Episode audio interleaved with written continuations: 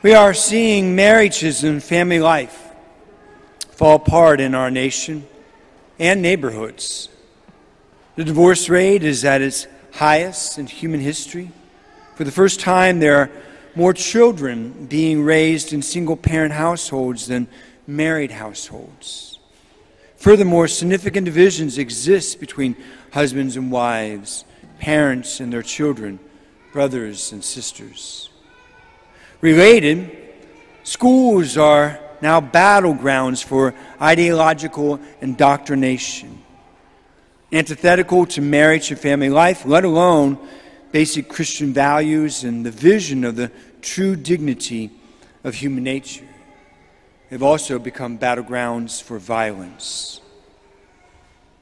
Also related, our children and their children are growing up in homes and a society that has increasingly abandoned the practice, if not the belief, in the beauty and the goodness of placing ourselves under the ways and will of Jesus Christ, who is the only one who is fully human and fully God, and thereby the only one capable of bringing our human families and institutions together again.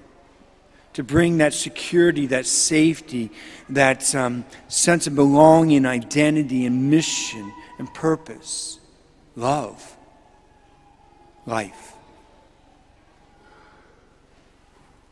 What to do with this very dangerous situation we all find ourselves in today, if not directly, then certainly all around us because we are swimming in it. At St. Francis de Sales, we have a solution in the form of an invitation that comes from the heart of Jesus Christ Himself for families of all shapes and sizes Singles, newlyweds, divorce, single parent, traditional and blended families, widows and empty nesters. Jesus can meet you right where you are. And he calls you then to come closer to his most sacred heart, which could change everything, make everything better. How? How? Well, let's begin with the scriptures. Our first reading for today from the Acts of the Apostles, chapter 2. Luke tells us that the time about, about the time about something very powerful happened to us as human beings. As human beings, part of a society of people. He tells us that it happened on Pentecost a new beginning for humanity, a new action, a new decision, a, a, a new direction. God sends His Holy Spirit upon His followers who are in a house. They were in a house. And I want to come back to the fact that they were in a house when this happened. They're in this house praying to Jesus, asking Him to fulfill His promises asking Him to save them, asking Him to take away their fears and worries, to empower them, to embolden them, to protect them, and to send them out into a world desperate for new hope. Jesus hears their prayers, and the Holy Spirit falls upon them, dwells in them. Sent from the heart of Jesus, God's Spirit transforms the hearts of His followers. At that point, the church is created. The doors of that house is open wide, and the gospel is proclaimed to a pagan people.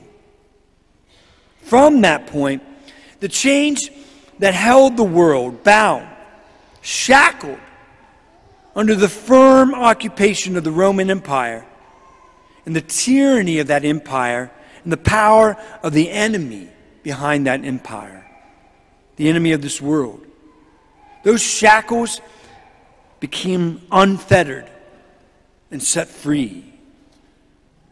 Within a relatively short period of time, then, men and women from across the Roman Empire, marriages and families, entire civilizations were evangelized. And the Roman Empire fell. Not from ideologies and not from violence but from faith. Fell into faith. And then the Roman Catholic Church rose up from the ashes of the Roman Empire. And the Christian faith, the Christian world rose and brought Jesus to all corners of the world. And that was the case up until a few generations ago. The generations that are still alive and the generations that are coming right now. We have stopped doing that work of bringing Christ to all nations, let alone to our neighbors. And look at where the world is now. This is on us.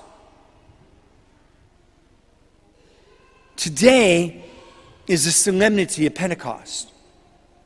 And rather than just go through the motions of this beautiful solemnity, this beautiful liturgy, and, and, and, and trying to remember the powerful beginnings of the church in our world and our human history and the effects of that church across time. I want to also propose something new and something old in one. I want to propose to you a devotion to the Sacred Heart of Jesus and the enthronement of each of your homes to the Sacred Heart of Jesus. You see, this practice among Catholic Christians is centuries old, seen in the lives of many, many people and many saints. And in fact, entire nations and millions of people have been won over to the heart of Jesus, won back to the heart of Jesus, and then allowed themselves to be put under the protection and the power of the only true Savior of humanity. So, why don't we, as a parish, composed of many families, many homes, many houses, return to this old spiritual, beautiful practice and make it new and relevant and impactful in our lives? Why don't we gather as persons and families in our homes and pray? like the followers of Jesus, beginning at the Pentecost event. For Jesus to fulfill his promises in our lives and to come into our lives in new and powerful ways, transform us, save us from the enemy, save us from evil. Save our marriages and our families, our church, and then send us out to evangelize the human institutions of our society bringing Christ again to a now pagan world. Here's what I propose. Let's make the beautiful decision today on Pentecost to commit ourselves to pray for Jesus' promises to be fulfilled in our lives by enthroning our homes to the Sacred Heart of Jesus. Here's how. I have blessed packets containing a three day enthronement to the Sacred Heart of Jesus that you can do in your homes now. After Mass, you can pick up one of these packets at all the entrances of the church. And then all the directions on how to enthrone your home and the prayers to enthrone them are in a do it yourself packet at the back. If you would prefer guidance for your enthronement, we have enthronement missionaries ready to help you. You can find their contact information in today's bulletin. We have provided an image of the Sacred Heart of Jesus within the packet, but you can select any image of the Sacred Heart that you would like. Display it then in a place of prominence in your home and consider surrounding this image with the pictures of your family members and other people important to your life, like your parish priest and your poor parish deacon. Or maybe not him, but definitely me, okay? You can pick up, pick then three, pick three consecutive days. You don't have to start today uh, but three consecutive days when you're going to be together. And then you pray the enthronement of your home and your family together. The next Sunday, on what our church calls Trinity Sunday, we will enthrone our parish home, our church, to the Sacred Heart of Jesus during the Mass.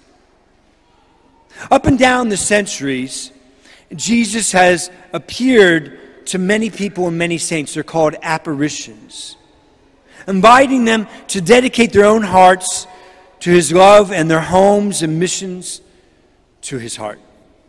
And calling on them then to spread this devotion to the people of the world.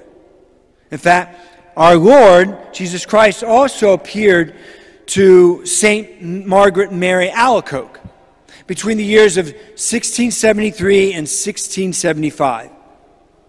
Among the words he spoke to her, Jesus asked her to pass along to the world 12 promises to those who would respond to the pleading of his sacred heart and make an effort to return to his love.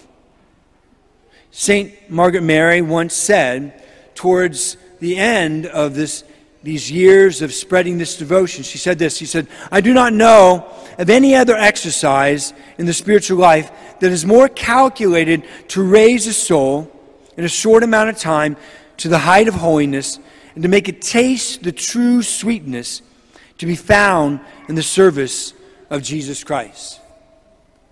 And she was able to witness this, not just in the people of influence around her, but in her entire nation. You see, what's happening in our nation right now is nothing new under the sun. People have gone through this before when they've gotten off track. And the Lord then has these apparitions and, and, and asks for these types of devotions. And, and when an entire nation does this, or when a parish or a neighborhood does this, they come back to the Lord. This apparition of our Lord and this devotion has been approved by the church, promoted by many popes, and has changed countless lives and therefore marriages and families. This is not superstition, nor should this be practiced in a superstitious way. This is devotion, not magic. It is devoting your heart to the merciful and loving sacred heart of Jesus dedicating your home to Jesus, asking Him to be Lord of your home and family, and then placing His image in a place of prominence in your home. So every time you and family members and loved ones pass by, you remember Him and rededicate yourselves and your loved ones to Him.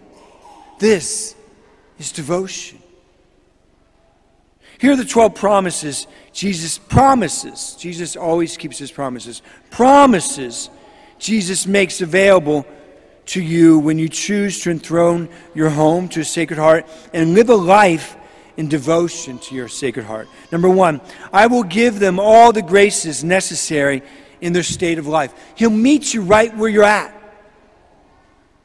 Number two, I will establish peace in their homes.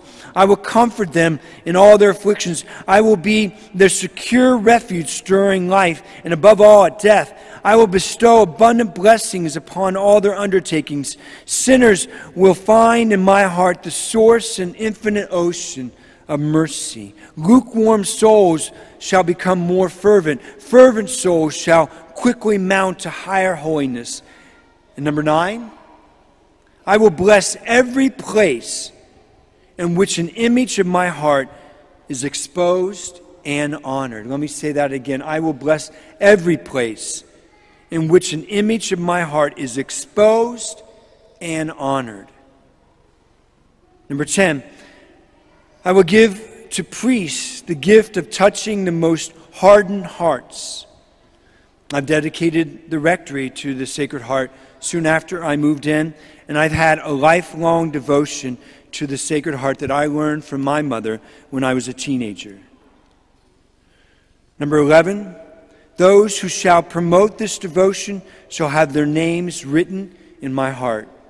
And number 10, I promise you, in the excessive mercy of my heart that my all powerful love will grant to all those who receive Holy Communion on the first Fridays, this is another devotion, the first Fridays in nine consecutive months, the grace of final perseverance. They shall not die in my disgrace, nor without receiving their sacraments. My divine heart shall be their safe refuge in this last moment. Listen, I'm not telling you anything you don't already know. We live in a very confused age. And many people in our society and its institutions are very, very confused about, like, the basics, like who they are, let alone about what is good and true and beautiful. We live in a time when evil is running rampant, and we have allowed it because we have not resisted it, not fought against it, not placed then also us and our families under the protection, the power, and the lordship of Jesus Christ. We placed us and them every, under everything else, including under a TV every night for hours. Our human hearts, then, our marriages and families, schools and churches are threatened and under siege. Now is the time to respond to the grace Jesus wants to offer each of us from the Gospels and from his own heart. Now is the time to rededicate ourselves to his sacred heart. On this Pentecost Sunday, just like the first Pentecost Sunday, now is the time to make the beautiful decision and allow the Holy Spirit to represent the Son of God and the Savior of humanity to us and to revive and restore the domestic church, which is your homes, and our own family church here at St. Francis de Sales. The enthronement packets are at the entrances of the church. Should we run out at this last Mass, and I hope we do, we will replenish our stock for next weekend. This choice is yours.